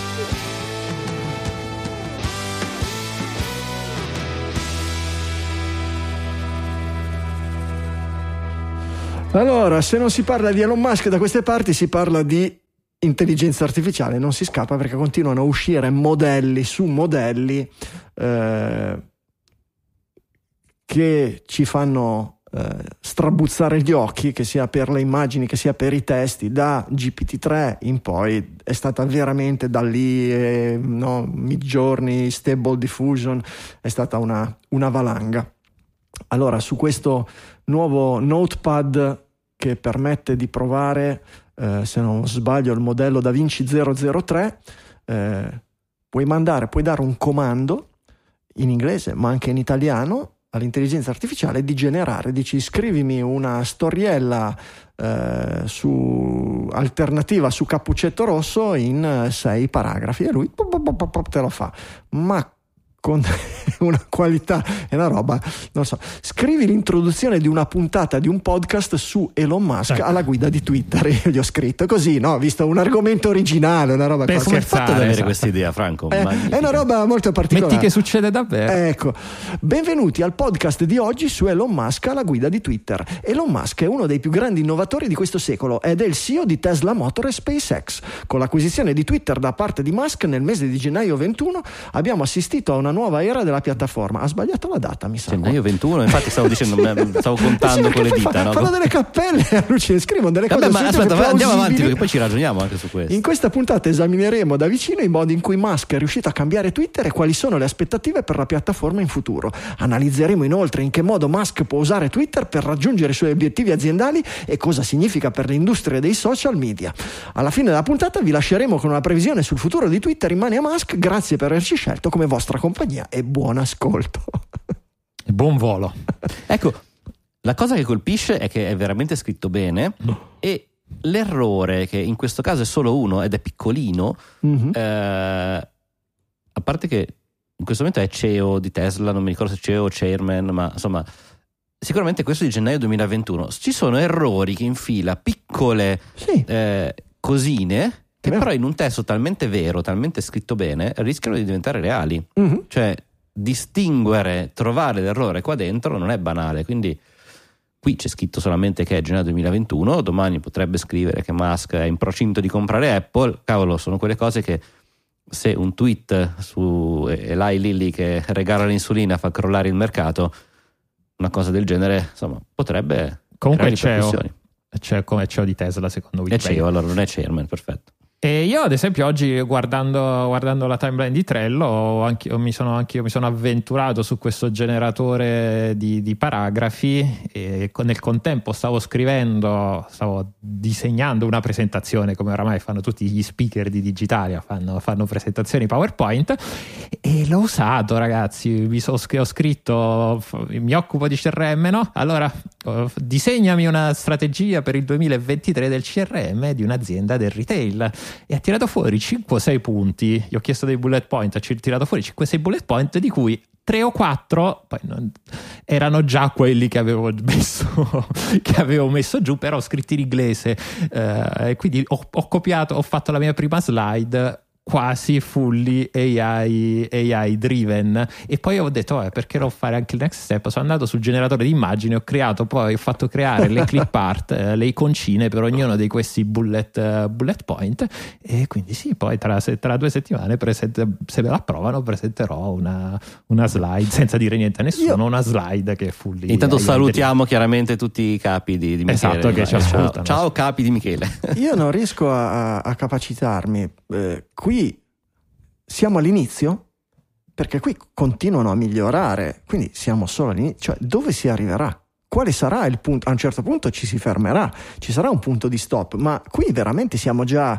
eh, c'è quello, ve lo metto poi come gingillo del giorno, ma è, è impressionante quello che aiuta gli scrittori. Tu scrivi, scrivi, scrivi, scrivi, scrivi. Quando sei bloccato, fai command enter e lui ti scrive una frase successiva che c'entri con quello che hai scritto fino a quel momento e ti dà il là per introdurre qualche cosa di nuovo. È, è impressionante. Eh, eh, Chat GPT è ancora più impressionante. Non so se Francesco tu l'hai visto da programmatore, se l'hai letto. Cioè, Chat GPT ci infili dentro una, eh, un testo del codice. Benedict Direct, che è uno sviluppatore di quelli che fanno molti post eh, di tutorial e robe del genere, ha, ha- ha- ha scritto eh, dentro a, a ChatGPT 3 una struttura in Swift UI, per cui è roba veramente Certo. nuova, nuova, recente e anche con delle... dei- Swift UI non hanno capito neanche Apple come si programma ancora. Ecco, cioè me. con dei quirk anche, delle storture, delle cose particolari, dei concetti che devono ancora un po' entrare nella testa dei programmatori, perché questo qui fondamentalmente ha fatto enter e sotto è comparso il testo che gli ha spiegato parola per parola in inglese colloquiale che cosa fa quella, eh, quel, quel pezzo di codice che è stato incollato lì sopra e eh, capendo anche le sfumature e le problematiche particolari di quel tipo di, di- di- di- architettura. Io l'ho Ti fatto. dirò di più. Io l'ho fatto. Gli puoi inserire il tuo codice E e, cioè- digli correggimelo. Ah, questo non lo sapevo. Io ci ho messo un pezzo di codice del, del- che, che stavo debuggando l'altro giorno di, ehm, della sincronizzazione di Customatic degli episodi con iCloud, quindi quello che sincronizza con iCloud e Mhm. tra più device, eccetera, che è un pezzo di codice ben più grosso di questo qui che ha messo Terecte. E lui sotto mi ha scritto esattamente punto per punto quello che faceva il codice, ma con una chiarezza, cioè io avessi preso il codice, avessi dovuto spiegarlo, scrivermi un testo per spiegarlo poi in una presentazione, avrei fatto fatica a scrivere così chiaramente, no? Perché scarica tutti gli indici, Prova di indici. riscrivimelo meglio. proverò. Eh, no, è vero. Proverò, no, no, ma proverò. è impressionante. Riesci a riscrivertelo magari in maniera più efficace. o- Mm, mm. Eh, sì, sono. Siamo senza lavoro credo sia il sì, credo che, il rischio- Credo che sia quella la parola no, che cercavo. No, no, no, no, io credo invece che non siamo senza lavoro, ma credo che avremo presto degli strumenti di lavoro esaltanti, eccezionali. Sì, come, come no, il discorso dell'anno scorso, il radiologo può andarsene a casa perché la rete neurale XY riconosce i tumori al polmone più velocemente del radiologo. Eh, no, il radiologo non va a casa perché la, la- la rete neurale riconosce il tumore meglio del radiologo, ma se ci metti una cistide echinococco la riconosce anche quella come un coso. Per cui è bene avere un radiologo che tra i suoi strumenti, che sono praticamente tutti già ultra mega iper digitali, ricostruzioni 3D, rotazioni, estrusi e robe del genere, che, ci sia, che abbia anche questi algoritmi che gli danno la probabilità che una determinata lesione o, o che magari gli attirano l'attenzione. Guarda là, perché secondo me lì c'è qualcosa, no? Un- un'area un po' sfumata che magari il, il- il- il radiologo alla fine del turno, stanco morto, berato di lavoro, avrebbe trascurato. Tu è vero, cacchio, eccetera. Per cui radiologo più rete neurale, campionato del mondo. E qui la stessa cosa, secondo me avremo degli strumenti che non lasceranno a casa della gente, ma ci faranno, ci renderanno più, più, più, più semplice, più facile e poi forse ci renderanno anche più facile fare dei nuovi errori che non eravamo abituati a fare prima, come ad esempio sbagliare la data in cui Elon Musk ha iniziato a essere il, il- il proprietario di Twitter o roba del genere. Ci pensavo oggi, eh, a- mentre facevo appunto il discorso della slide di cui parlavo, di cui parlavo prima, secondo me, se la do- mentre la usavo, ecco, pensavo che se dovessi fare un confronto, secondo me sarà qualcosa di equiparabile al, al motore di ricerca. Nel senso, è la- lo stesso tipo di balzo, balzo in avanti. Prima avevamo una, eh, una barra di ricerca che ci permetteva di cercare conoscenza preesistente mentre invece eh, adesso avremo una barra di ricerca quando si parla di testo che vabbè non è ricerca ovviamente una barra di input quando si parla di testo quando si parla di immagini può essere anche una barra di input oppure nell'inpainting altri, altri strumenti però ecco io mi immagino una rivoluzione eh, assolutamente equiparabile a Google che crea eh, il suo algoritmo di prioritizzazione sulla base dei link e ci permette di trovare la conoscenza come prima non riuscivamo. Oggi si tratta di creare qualcosa di nuovo, non necessariamente conoscenza nuova, però sicuramente contenuti scritti. Oggi è immagini. eccitante, siamo in quella fase no, come all'inizio dei social network, o come quando abbiamo visto i primi smartphone, che, no, che qui su Digitalia ci eccitavamo, tutti geek, ah, il futuro, che figo, eccetera. Mi chiedo quando arriverà il, il momento di switch off, no? perché in tutte queste tecnologie poi c'è stato un momento in cui Digitalia dallo- dal momento sbavare per la nuova tecnologia le possibilità del futuro arrivano no, i problemi, no? da guarda questi strumenti che permettono all'umanità di parlare tutte insieme, di ritrovarsi, di cosa. Oddio, abbiamo, abbiamo incasinato la democrazia. Oddio, abbiamo eletto il presidente degli Stati Uniti con la valigetta nucleare sbagliato. O giusto, a seconda dei, dei punti di vista, eccetera. E, Per il 51 e rotti per cento. cioè. e- così.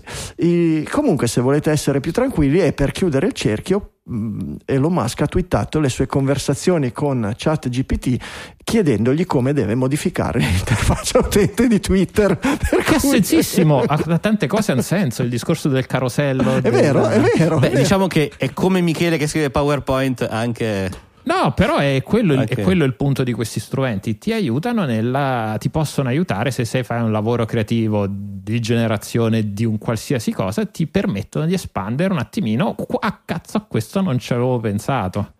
E secondo voi chi è che ha scritto la, eh, l'ad di oggi per Squarespace su Digitalia? Scrivi una pubblicità long form di Squarespace da leggere su un podcast di tecnologia. Se sei un creativo che vuole trarre vantaggio dalla tecnologia, Squarespace è ciò che stai cercando. Squarespace è una piattaforma di creazione web altamente intuitiva che permette a chiunque di creare un sito web professionale senza alcuna conoscenza di codice o design.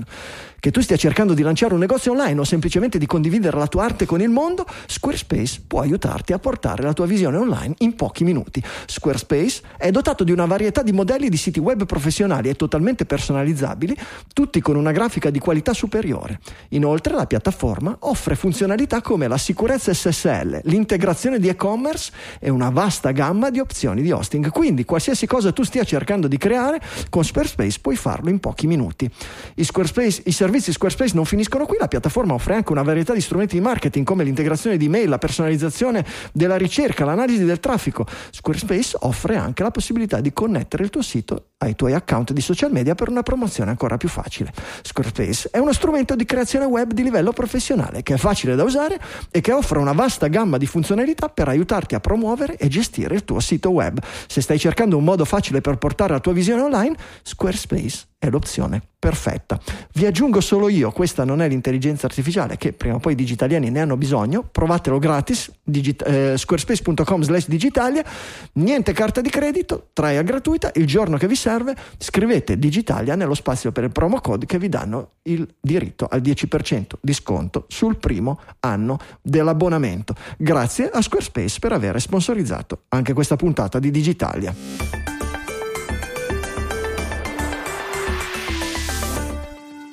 Secondo me questa qui è la prima pubblicità a essere stata, la prima vera pubblicità a essere stata scritta da un'intelligenza artificiale. Pensi quello che A pensi? quando Su un podcast in puntata? Italia, dai, stringiamo su un podcast in Italia.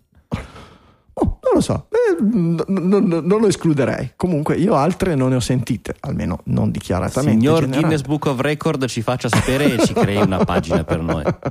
Pubblichiamolo veloce prima che qualcun altro lo faccia questa notte. Eh, era, era attendibile, sensata. Errori, forse il discorso dell'hosting è un po' a sproposito perché hosting con... però alla fine dei conti se metti dei file media, Squarespace ti hosta i file media. Per cui alla fine dei conti non era, non era, una, una- no- non era un ad così eccitante, non era creativo, non era coinvolgente se vogliamo. Però ci stava, no? Sì, sì, Questa è, una, assolutamente. questa è una roba che, fa, che fa, ver- fa veramente senso. Fa veramente senso. Per fortuna non tutto verrà stravolto dalla tecnologia. Gli scacchi almeno hanno trovato il loro riparo. Human, Che chess, bello. human chess. È Detto così. Il chess umano. Non è il Chess, chess inteso umano, sono gli scacchi umani. Questa questa variante degli scacchi avrete letto tutti i casini che sono successi. Il È campione. una risposta esatto al- all'ipotesi di Baro, perché mi sembra che ancora non sia stata dimostrata che, che c'è stata nelle- nei mesi scorsi. Di fatto hanno inventato questo gioco nel quale eh, ci si, cioè, non, si, non si vince dando scaccomatto, anzi si perde dando scaccomatto. Sì, è, è po' ma Mm. in qualsiasi momento un eh, giocatore può dubitare della mossa dell'altro dicendo tu hai fatto la miglior mossa possibile. Chiede quindi al computer la mossa precedente, cioè se avrebbe fatto anche il computer la stessa mossa, se è uguale a quella scelta dal computer, il giocatore ha perso. Perché l'obiettivo è giocare ma se non, non, la con fa- la miglior mossa possibile. ma non solo, ma se non l'ha fatta, quello che ha fatto la denuncia perde. Quindi è Esatto, capire è il bluff. Sì, quindi è, è, è, è, è tricky, no? È particolare. no? Francesco e, e- e- e- Franco giocano a scacchi. Tutte e due devono cercare di, di non fare la mossa del computer. Si decide un algoritmo, perché poi credo... Esatto, scegli quale decidere- algoritmo esatto, utilizzare. L'algoritmo di riferimento, che in quel momento Esatto. sarà quello più mh, in voga, quello più raffinato, quello più. E certo, e entrambi dobbiamo stare attenti perché? Perché l'avversario può accusarmi e se io ho fatto la mossa del computer mi squalifica, però anche lui deve stare attento a non denunciarmi sempre perché se sbaglia viene squalificato lui. E la cosa particolare in realtà quella dello scaccomatto che dicevi, tu sei partito un po' dalla fine, ma la questione dello Certo. scaccomatto non è una regola, ma è una conseguenza di questa regola. Perché quando tu puoi fare scaccomatto è l'ultima mossa possibile, È la mossa più migliore. conveniente, esatto. è l'unica mossa possibile, Obbligatorio. È obbligatoria. Ma è anche quella che sceglierebbe il computer. Il computer nel momento in cui può fare scaccomatto fa scaccomatto. E quindi tu se fai scacco... scaccomatto negli- È obbligatorio fare Credo scacco sì. negli scacchi? Credo di sì, mi sembra di ricordare di sì. E quindi Devo se tu... controllare le regole un po' che Eh sì. E comunque, quindi se tu fai lo scaccomatto, perdi perché hai fatto la mossa migliore possibile in quel momento. E... Boh, eh, deve essere particolare. Se abbiamo qualche intenditore di scacchi all'ascolto, provate a, a immaginarla o anche a giocarla. Non so se ci siano già dei tornei online o delle robe del genere che, che le organizzano, ma è, è stimolante. Come, come- come l'uomo è curioso, no? come l'uomo debba trovare dei pertuggi oggi, per- compresso no, da queste intelligenze artificiali ipertrofiche che ah, vinciamo agli scacchi, vinciamo a no, dove che hanno vinto Al- allo scarabeo, al Pacinco, no? Qual era l'altro? Il backgammon che doveva essere ancora Mahjong. più difficile di scacchi. Eh, diciamo al subuteo. Non lo so io, dove ci- dobbiamo trovare una regola dove fare gli scacchi difficili, incasinati, dove per vincere se vinci perdi, ma se perdi vinci. Cioè, siamo già stati schiacciati dall'intelligenza artificiale, non c'è niente da fare. È, è bellissimo e terrificante allo stesso tempo. Comunque Vabbè, parrebbe, parrebbe non obbligatorio a quanto sono andato a leggere Ah, ok. sulle regole Ok. dello scaccomatto, ma è talmente insensato perché l'obiettivo è dare scaccomatto a scacchi. No, quindi però ci può essere se una hai la condizione mossa in cui vincente magari non la qualcuno- fai, è sciocco dal punto di vista. Eh, magari no, qualcuno che però non se ne accorge. eh, E infatti, infatti eh, non è obbligatorio, infatti è, è conveniente, c'è scritto, ma non è obbligatorio. Poi Ah. scacchisti più bravi di me, me- noi tutti noi quando- messi insieme. quanto abbiamo detto stupidaggini.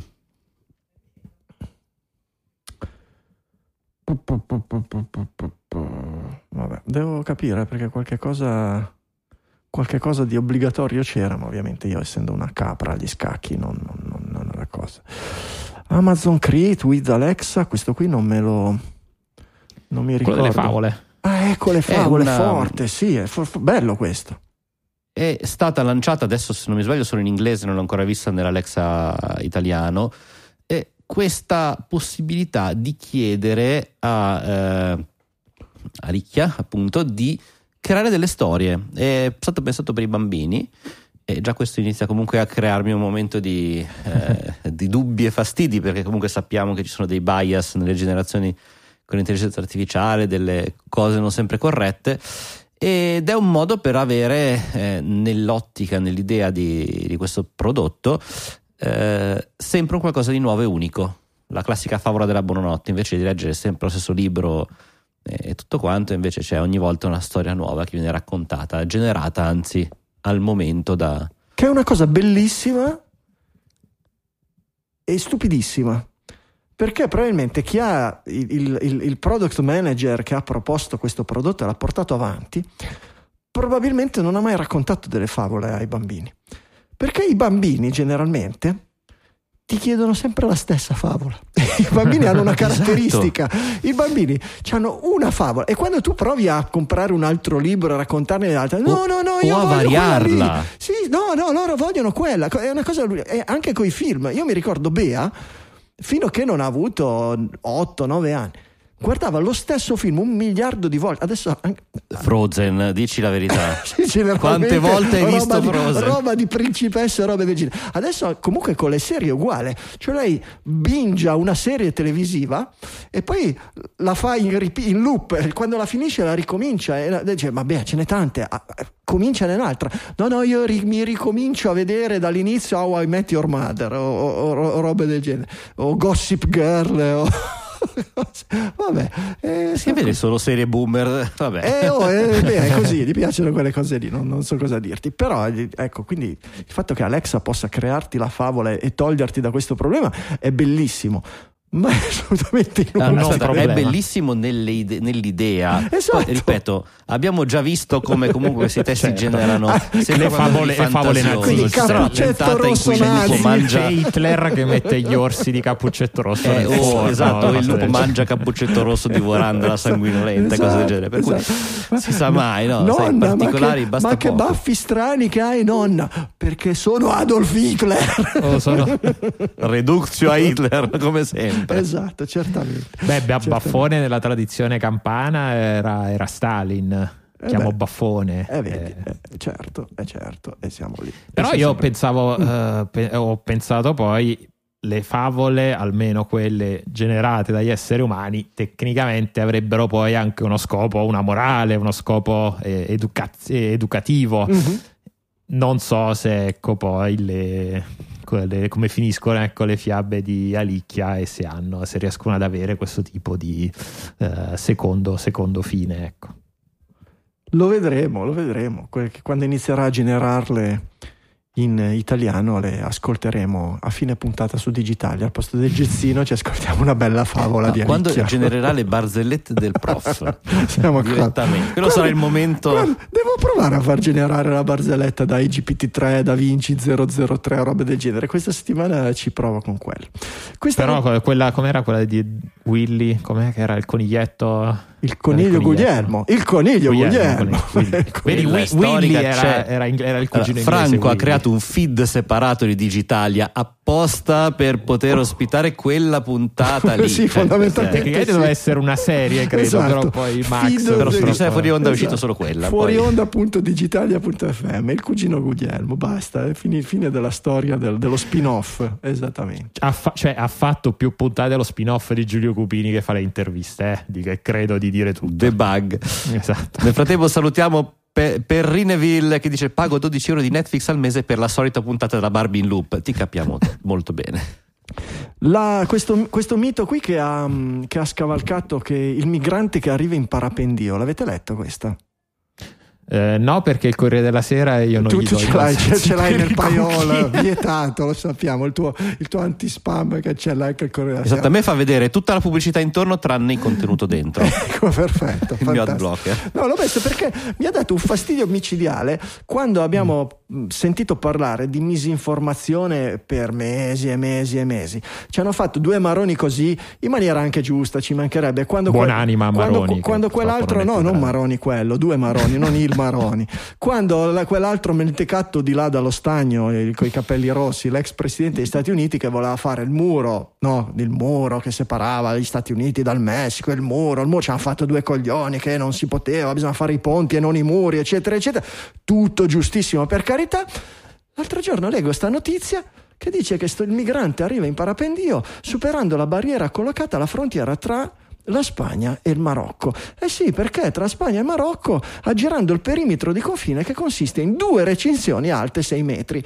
Per cui, per cui, quando c'era da fare il culo a Trump perché voleva alzare il muro, tutto il mondo, tutti i media, cosa fa Trump, i ponti noi e ce l'abbiamo muri. già. E noi ci abbiamo due, non uno, due muri alti 6 metri per tenere i migranti fuori dall'Europa. Questa è la disinformazione, ragazzi. Eh, è quella c'è che non qualche ca- differenza è- di qualche migliaio di chilometri. eh, tu non lo sai quanto è lunga, ma comunque se blocca un confine è un muro. Sarà stupido. Beh, i muri si possono fare Eh, lunghi un metro sei metri, o lunghi fatto 18 6.000 chilometri. metri. Non è un problema, sì, ma, ma è quello il discorso. È quello il discorso. La, la- la disinformazione vera è quella che non si vede, è quella che non sai di avere. Quella è la misinformazione. È la deformazione dei concetti che tu hai nella testa. I muri sono sbagliati perché li fa Trump. Quelli che facciamo noi non sono sbagliati perché non sappiamo neanche che li abbiamo fatti. Questa è la misinformazione. Ma mi sembra che il tema della realizzabilità dell'opera fosse un tema molto importante. Ah, va bene, dai, di eh, ma la realizzabilità Scusa, opere- parlando di Michele- 6.000 chilometri. Michele, hai mai visto la muraglia cinese? Sì, tu credo l'abbia vista. L'abbia Sì, vista. La realizzabilità mi sembra sia una barzelletta che oggi l'uomo non sia in grado di fare un muro. Il problema non è la realizzabilità, il problema è la appropriatezza, se sia giusto mettere delle barriere. Io sono d'accordo sul mettiamo ponti e non mettiamo barriere, ma, ma ti fa capire quanto tutta quella fosse propaganda quando poi gli stessi sistemi ce li abbiamo noi a casa nostra. Una cosa Punto. però se L'hai visto il trono di spade che c'era il muro? Anche Tra lì. cioè, è che di, di ghiaccio alto 10 centimetri, però una cosa è quando sei l'imperatore della Cina, una cosa è quando sei il presidente di uno stato democratico, anche lì non mi sembra proprio la stessa cosa. Siamo di nuovo sull'opportunità allora politica. Perfetto, noi siamo democratici, ma il muro ce l'abbiamo già. Punto. Fine del discorso. E non sappiamo di No, averlo. Franco, non è fine e del non discorso, sappiamo di averlo. più complesso di questo.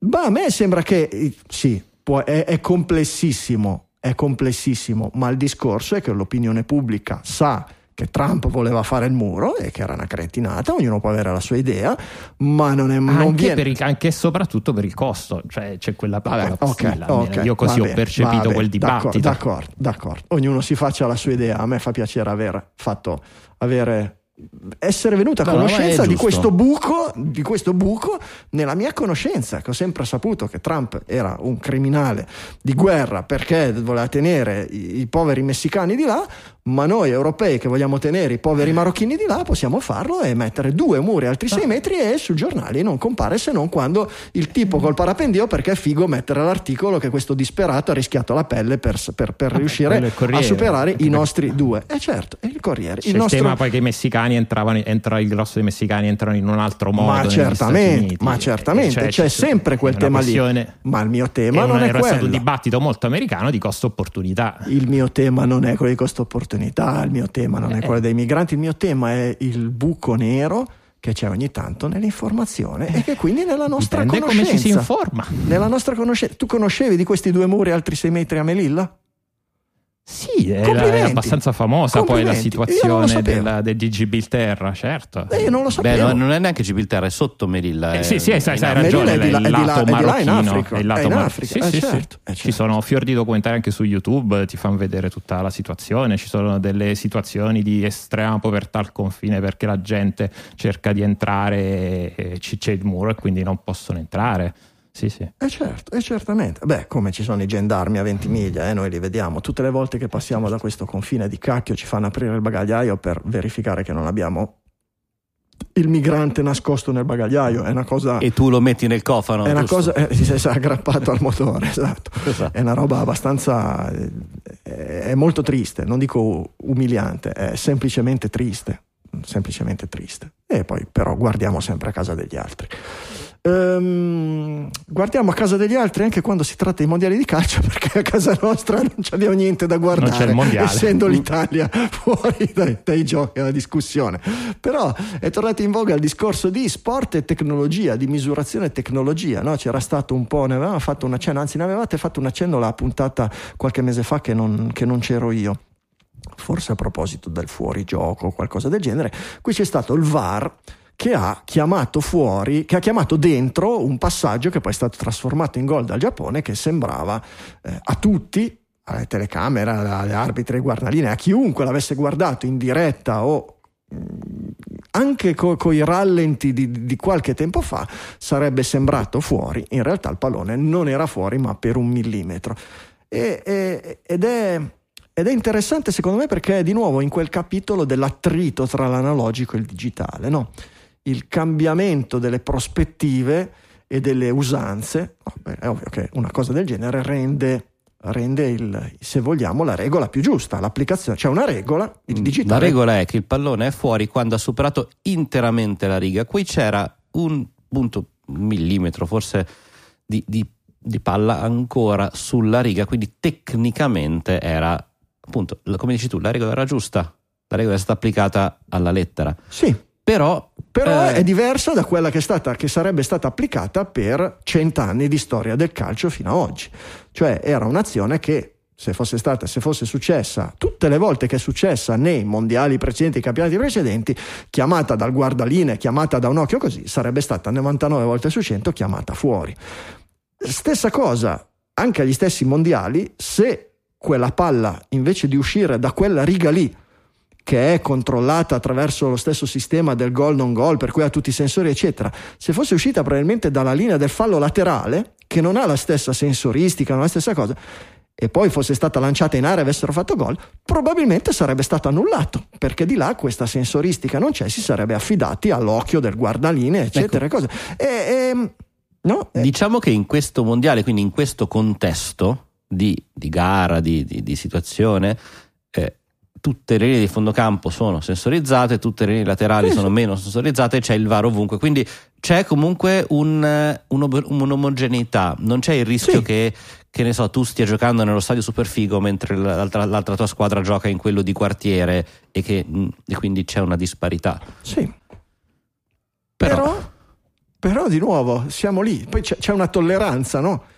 Eh, an- anche il digitale poi ha una tolleranza, per cui oggi può essere quella di un millimetro, ma se fosse stato dentro di un micron, se fossi stato dentro di un nanometro, se fossi stato fosse dentro un atomo che- un- capisci? un Ecco, elettrone. cioè, siamo sempre- che sfidiamo nel che cos'è la realtà, capisci? Se, se- no, se in quell'istante un quark si fosse materializzato e smaterializzato proprio nel- in quell'istante avesse tenuto la palla in gioco, cioè siamo proprio a, a cosa? E se ci fosse un altro universo in cui la palla era ancora Se- dentro? esatto, che universo c'è c'è? sicuramente Che- un altro universo nel quale la palla non è mai uscita. Che universo c'è al di, le- al di là di quella linea del, del fondo campo? Esatto. Cioè, è tutto quello, no? E poi dietro a questo si gioca miliardi di interessi economici e robe del genere. E, è- è particolare. In realtà mh, mi ha fatto ricordare degli articoli che avevo messo da parte ma poi non aveva mai parlati che è quella sui tempi di reazione dei corridori lì è ancora che è più interessantissima è ancora, più, faccenda. è fra ancora più particolare quella, è ancora più particolare e ti fa capire come la tecnologia e, na- l'analogico certe volte sono incompatibili. Allora, facciamo un certo riassunto intanto di, di questa Sì, cosa dei corridori, giusto per riportarla. Il, allora, al momento il- si, si inizia a correre quando viene sparato un colpo. Eh, I corridori si appoggiano su una pedana, devono fare una certa pressione e devono rilasciare la pressione solamente dopo il colpo. Quanto dopo il colpo? È stato deciso che ci vogliano almeno 100 millisecondi perché la partenza sia valida. Cioè, se parti prima, Cioè, in realtà non solo esatto, a meno, meno di zero, ma anche a 50 millisecondi, Esatto. vuol dire che tu hai deciso di partito prima. partire Questo- prima. Sì, questo perché? Perché si conta il tempo dei riflessi. Cioè, Esatto, ma è stato deciso tempo- anche in un presunto momento in cui. C'è un tempo gli orologi erano analogici. c'è un tempo di un decimo di secondo di un decimo di secondo Mhm. dentro al, che, che parte questo decimo di secondo è posteriore al suono del, del- de- del via dove è comunque vietato partire fondamentalmente perché se tu parti in quel centesimo in quel decimo di secondo vuol dire Mhm. che in realtà il tuo cervello ha dato l'impulso alle gambe di partire prima del suono e quindi di fatto tu hai deciso di partire prima di aver sentito il suono e quindi la tua, la tua Ecco. partenza è invalida e devi essere squalificato. Rimaniamo intanto ai fatti, poi lascio a te appunto Sì. come medico cercare di eh, spiegarci quali sono stati i ragionamenti. I fatti sono stati che sono stati squalificati alcuni corridori, uno per una corridatrice per 0,95 Esatto, quindi è anzi, partita 0,095 È- è e pa- addirittura 0,099 millisecondi. quindi è, par- è partito, E è partito un millisecondo troppo presto. un millisecondo prima. E la questione che si è aperta è se questo 100 millisecondi, che è un dato eh, nato probabilmente in epoca analogica, quindi quando c'era anche comunque un tempo di reazione del, del misuratore, Ma non Nel sia- non 1989 solo quello. questo, questo tema era sia stato esatto, misurato in termini di eh, scientifici o empirici, cioè finora non abbiamo mai visto nessuno scendere sotto i 200 millisecondi, quindi 100 è un buon numero, oppure ci sia veramente un calcolo di quanto sono lunghi i nervi, quant'è la velocità di trasferimento, No, quello, eccetera. quello è quasi E impossibile. questo- eh, quello è. Quello è impossibile da, da- da- da- da ter- da Esatto. determinare perché, Esatto. perché non è. Vorresti ridurre.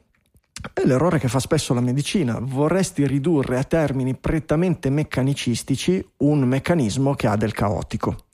Per cui dire io misuro quanto è lunga la gamba, quanto è lungo il nervo, quanto ci mette il- l'impulso a, a trasmettersi dal cervello fino al nervo che comanda il quadricipite, eccetera, eh, arrivi a un risultato che molto probabilmente è sbagliato. Perché ci sono tutta una questione, i, i- i- sistemi biologici sono caotici, sono complessi. Il discorso del battito della farfalla che, che genera l'uragano dalla, dalla parte opposta del globo. E quindi non, è, non siamo in grado questo momento, forse un giorno con i computer quantistici e con una quantità di dati che Hai oggi non a siamo chiedere in ai gra- GPT-3 se lo sa. Posso chiedere ai GPT? Eh no, io- Non sarò così sicuro della cosa. Ma Ecco. il problema è che appunto questi atleti che sono stati squalificati non sono partiti un millisecondo prima del, del- del bang. Sono partiti un millisecondo prima dei 100 millisecondi che noi abbiamo deciso che erano il tempo di reazione giusto. Ma è arbitrario. Per cui il problema oggi è che quei 100 millisecondi sono sporchi, sono un, un qualche cosa di analogico, sono un qualche cosa di dovuto alla natura umana che noi non siamo in grado di quantificare con la stessa precisione che hanno in realtà i sistemi digitali che oggi misurano la partenza degli esseri umani. Per cui il, il digitale oggi è troppo preciso per l'analogico. È di nuovo Ma l'attrito la di domanda ora, però, è questo 100 millisecondi. Eh, cioè la domanda che si stanno facendo tutti quelli che analizzano questo problema è un numero che va mantenuto cioè questi che sono partiti a 99 95 hanno barato È impossibile, Di- det- è impossibile determinarlo. Perché Eh, c'è... io- lì tu hai pubblicato vari articoli in questi giorni Sì. che cercano di dare una risposta e in realtà Non ci sono due uno che dice bla bla bla bla bla e quindi è, stati- è impossibile e l'altro bla bla bla e quindi è possibile Non è, non è possibile per un semplice motivo. Perché oggi, non essendo possibile calcolare l'intervallo umano perfetto, migliore possibile immaginabile oggi, hai una misura, tu decidi una misura che dici non sarà più 100 millisecondi, sarà 80 millisecondi e quando tu avrai scelto 80 millisecondi succederà contemporaneamente Certo. che squalificherai delle persone che non dovevano essere squalificate e contemporaneamente non squalificherai delle persone che dovevano essere squalificate perché tu stai misurando un fenomeno che non siamo che, che- che in maniera es- eccessivamente precisa Però, ok, cor- corretto questo. Dal mio punto di vista, visto che lo sport è comunque anche una sfida a cercare di migliorarsi, sì preferisco rischiare di non squalificare un atleta che è riuscito ad arrivare a 99 milli, anzi 0,99 sì, 99 millisecondi bene o a 95, quindi è, È riuscito una- a crearsi è una scelta arbitraria talmente forte questo Certo. riflesso prioritario con Sì. un nervo che praticamente viaggia oltre velocità della luce, ma eh, non che squalificherai, eh, vincerai le Olimpiadi, qualche volta rischia di vincere le Olimpiadi uno che in realtà è partito troppo presto, cioè che ha che è deciso di partito partire 10 millisecondi Esatto, prima del dello can- cioè, di aver sentito il cannone. Esatto. quindi esatto. è- ha avuto fortuna in quel caso, nel senso che Ma partire quello può essere un'attività. a Quello che 90 vuoi. millisecondi dopo che- correttamente che sei stato vuoi. bravo. Fondamentalmente- Partire 10 millisecondi prima hai avuto fortuna e in quel caso un Quello po' che anche vuoi, premiata. quello che vuoi. Che non è il contrario però, preferisco quello, cioè Sì, premiare chi si allena. Io sono d'accordo con te, ma comunque stiamo misurando troppo preciso. Finiamo cui, nel- no, ma esatto, avendo degli orologi che misurano veramente al millesimo di precisione, dovremmo secondo me ridefinire i valori. Cioè, piuttosto che non, magari prima avevamo il Certo. cronometrone clac clac che schiacciavi il Certo, tasto e partiva. Te lo, faccio, te lo faccio per assurdo. C'è un atleta che è veloce come gli altri, che è veloce come gli altri, ma ha dei tempi di reazione lentissimi. Perché, mm, perché ha dei tempi di reazione lentissimi e ha un difetto genetico, eccetera. Lui decide di partire un secondo prima del cannone, a quella finale delle Olimpiadi, è ovvio che Certo. non ci arriva uno così a finale, però per assurdo Eh, ma come fai a sapere? decide di partire, lo, lo so perché sono Dio, lui decide di partire un secondo prima, ok? Ah, scusi, dov'era? Dove è stato fino ad oggi? In realtà, in realtà parte giusto 100 millisecondi dopo il gong perché i suoi tempi di reazione sono così lunghi. Lui fa tutta la gara, vince perché corre come gli altri al pari dei primi, eccetera, ma in realtà ha barato perché lui ha deciso di partire un secondo prima del cannone. Per cui lui ha barato di un secondo e io l'ho lasciato vincere. È un assurdo. Eh, però questo vedi, non Franco, esiste. Questo non esiste. d'accordo. Questo non esiste. Però in maniera deterministica, Sì. se tu Non- volessi, non c'è il determinismo. cioè, o sei veramente Dio e in quel caso mm, Esatto. ti vengo a chiedere l'autografo Esatto. perché è interessante in questo mo- momento, oppure eh, ha avuto fortuna Sì. perché è molto Ok. difficile e improbabile che Beh, tutte le volte assurdo, che parti parti un assurdo, secondo prima. È per assurdo, certo Francesco, è Eh, per no. assurdo, però ti sto dicendo che non dico che è giusto in un modo o giusto nell'altro, dico che la nostra capacità di misura oggi, in quel caso lì, è eccessiva. Eccessiva e ci porta dei problemi perché è troppo precisa e quindi ci porta dei risultati che sono indeterminati. Io quando ho un campione olimpico non saprò mai se ha vinto perché è il più bravo di tutti o se ha vinto perché ha barato. Perché con i cronometri che ho oggi, i sensori che ho oggi, eccetera, in realtà c'è uno spazio in cui coesiste uno che è più veloce degli altri e uno che ha barato. E io non ho modo, di lì dico indeterminato. E il fatto che lo sport diventi indeterminato, sia inde- lo è sempre in realtà. Chi fa lo sport lo sa benissimo Eh, ma anche il decimo di secondo elude, elude certo, elude fa- la nostra, la nostra, come dire, pretesa che andando sempre più nel preciso, questa finale diventerà sempre più giusta e corretta. Non è così. Eh, ma attenzione, il- visto che dicevamo questo, eh, questa misura c'è dagli anni fino agli anni 80, dice Sì, Michele, sì. quindi 89. forse i primi Casio, Mol- cioè nel senso eravamo in un momento in cui c'era un- una precisione magari al Sì. decimo di secondo, Sì, quindi sì. Mm, Il primo decimo probabilmente era misurabile. Eh, con- cioè, l'errore era tale per cui No, era- no, l'errore non, non si era presentava così. la situazione. No, no, Adesso che andiamo a così. misurare al Esatto. millesimo, forse anche meno, Esatto. bisogna ritarare i numeri. Ma non siamo in grado di farlo perché non c'è una misura giusta. Quindi bisogna azzerare. Quindi Perché comunque sia di, sappiamo che non si può andare indietro nel tempo. bisogna smettere di correre le finali dei 100 metri alle Olimpiadi. Questa è una cosa. Oppure vi propongo di far programmare lo stack del, del Go alle corse allo stesso programmatore che fa la sveglia, lo Dei- stack della dell'iPhone. sveglia di iOS. Esatto. Quello Sì, non partono. Le corse sono lì fermi per Sono lì- ore. sono lì, su- c'è un divano, invece c'è una pista, invece dei blocchi di partenza ci sono sei divani, messi tutti le cose, e sono lì che si tira, c'è quel giamaicano che si fa un cannone, c'è il cubano col sigaro, L'italiano con la pizza. l'americano con i fumetti della Marvel, e tutta roba così, è bellissimo, sono le. Olimpiadi del futuro. ragazzi. Vabbè. Pregoci Comitato Olimpico Internazionale per questa idea. E qui Geniale. si- si- è Digitalia Consulting, qui venite pure che noi siamo una società Le di prossime consulenza. Olimpiadi a Sanremo, neanche in Italia, cioè A proprio a San- Sanremo. Perfetto. All'Ariston, tutte lì, tutte dentro l'Ariston. Gingili del giorno, dai. Signore e signori, i gingilli del giorno. Gingili del giorno, i regali dei digitaliani per i digitaliani e le voci digitali a fine trasmissione selezionano per voi hardware, software, letteratura, qualsiasi cosa che abbia attinenza digitaliana, che abbia colpito la loro curiosità, stravolto la loro esistenza o qualsiasi sfumatura nel mezzo. Vediamo un momentino, facciamo cominciare Francesco? Eccomi.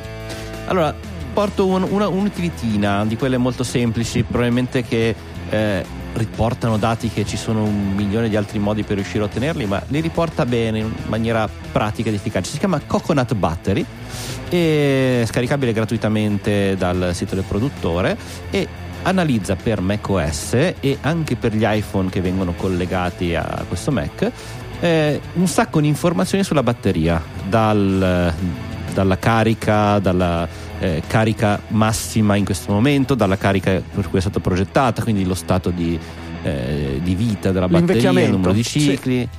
Ma anche il produttore, il modello, quando è stata costruita, eccetera, un sacco di informazioni. Mm, L'idea nasce dal. Ma non è che questo mio Mac oggi eh, duri meno. de- allora andiamo a vedere effettivamente a che punto è la batteria, se è una batteria che va cambiata, con qualche informazione in più. C'è una versione Plus che permette di ottenere informazioni maggiori, in particolare scarica da iOS via wireless e non, eh, e non via cavo, però insomma diciamo che le tutte le informazioni base sono disponibili gratuitamente su, all'interno di questa piccola utility. Coconut Battery. Mitico, in realtà ne avevamo già parlato anni fa, ma non è mai stato credo Gingillo perché l'ho cercato e non l'ho trovato, ma ne avevamo già parlato, è molto interessante. A proposito di dati, io non so se qualcuno all'ascolto, se utilizzate iStat Menu, eh, tanti possessori Sì. di Mac utilizzano iStat Menu, iStat Menu ha anche il menu con tutta la sensoristica, no? Io mi ricordo che su tutti i Mac precedenti che ho avuto, aprivi quello, quando il Mac era nuovo nuovo non compariva niente, perché probabilmente devono andare a cercare tutti i vari codici, tutti i vari indirizzi di memoria dove andare a leggere, ma dopo un po' ti presentava una carrellata con 18 parametri diversi, la temperatura dell'hard disk, la temperatura della CPU, la temperatura della GPU, la velocità delle ventole, la velocità dell'aria all'ingresso, all'uscita, eccetera.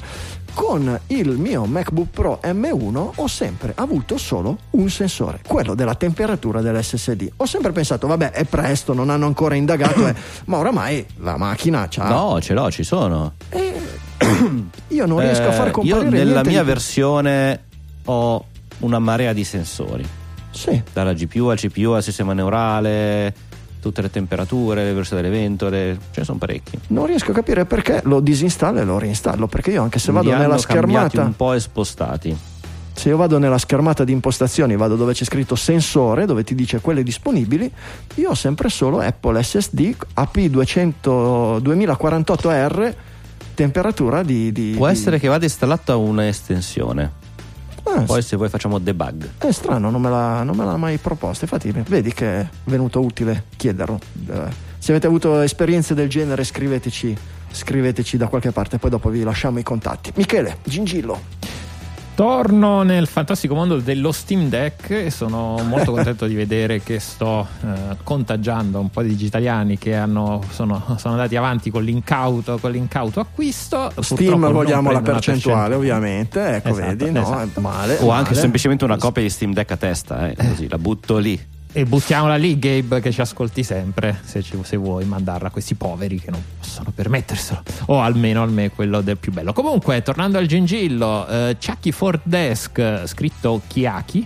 C-H-I-A-K-I for Deck è un fork di Chiaki, almeno ripeto, credo si pronunci Chiaki, eh, che è un, un flatpak per Linux che permette di utilizzare il PlayStation Remote quindi voi avete una PlayStation 4 o una PlayStation 5 da qualche parte nel vostro salotto, vi collegate tramite eh, desktop eh, eh, Linux e potete utilizzare eh, da remoto la PlayStation come se avesse il eh, software originale della Sony installato, che ovviamente non c'è per Linux. Chiaki for Deck è una versione, un fork di questo Chiaki ottimizzata per lo Steam Deck e tra le altre cose che, che permette di fare è il mapping completo poi del touchscreen e del trackpad per utilizzarli come controller, ha persino i colori, eh, gli shader che sono eh, mappati apposta per, per, funzionare al meglio possibile con i colori del, dello schermo dello Steam Deck e poi vabbè altre piccole, altre piccole funzioni. Lo trovate su, su GitHub, ovviamente è un progetto, un progetto open source e quindi se volete giocare con una di queste console con lo Steam Deck onestamente credo sia il modo migliore fantastico, sempre più, sempre più giochini, sempre più gingilli steam decchiani, grazie al nostro, al nostro Michele. Uh, ultimo gingillo per oggi, l'Ex. L'Ex, ve l'ho anticipato prima, è l'ennesimo motore, anzi l'ennesimo sistema alimentato a probabilità infinita, no, alimentato a intelligenza artificiale, deep learning, machine learning, reti neurali e robe del genere. E fondamentalmente si presenta come un editor di testo un text editor, un word processor, vecchia, chiamiamolo word processor vecchia maniera, con la possibilità ovviamente di no, formattare il testo, grassetto, corsivo, tutto quello che volete, supporta anche il markup. Il, no, il markdown, markdown si chiama, sì, markdown, e, ehm, ma ha una caratteristica che quando finite una frase e non sapete come andare avanti, se, fate, se scrivete più più più oppure eh, command enter nel caso del Mac, il, l'intelligenza artificiale prende il volante e scrive la frase successiva per voi. Cercando di rimanere in tema di quello che avete scritto, cercando di capire i concetti che avete scritto prima e cercando di allargare il discorso e magari deviarlo su un qualche cosa di nuovo, come avere un, come avere un partner, un socio vicino che quando non sai cosa scrivere ti dà l'imbeccata e ti dice vabbè perché adesso non sposti l'argomento su questo argomento? Ed è anche questo veramente impressionante sui risultati. L'ex.page ma fate prima andare sulla pagina di Digitalia digitalia.fm slash 652 dove trovate le note della puntata con tutti i link alle notizie commentate e ovviamente ai gingilli del giorno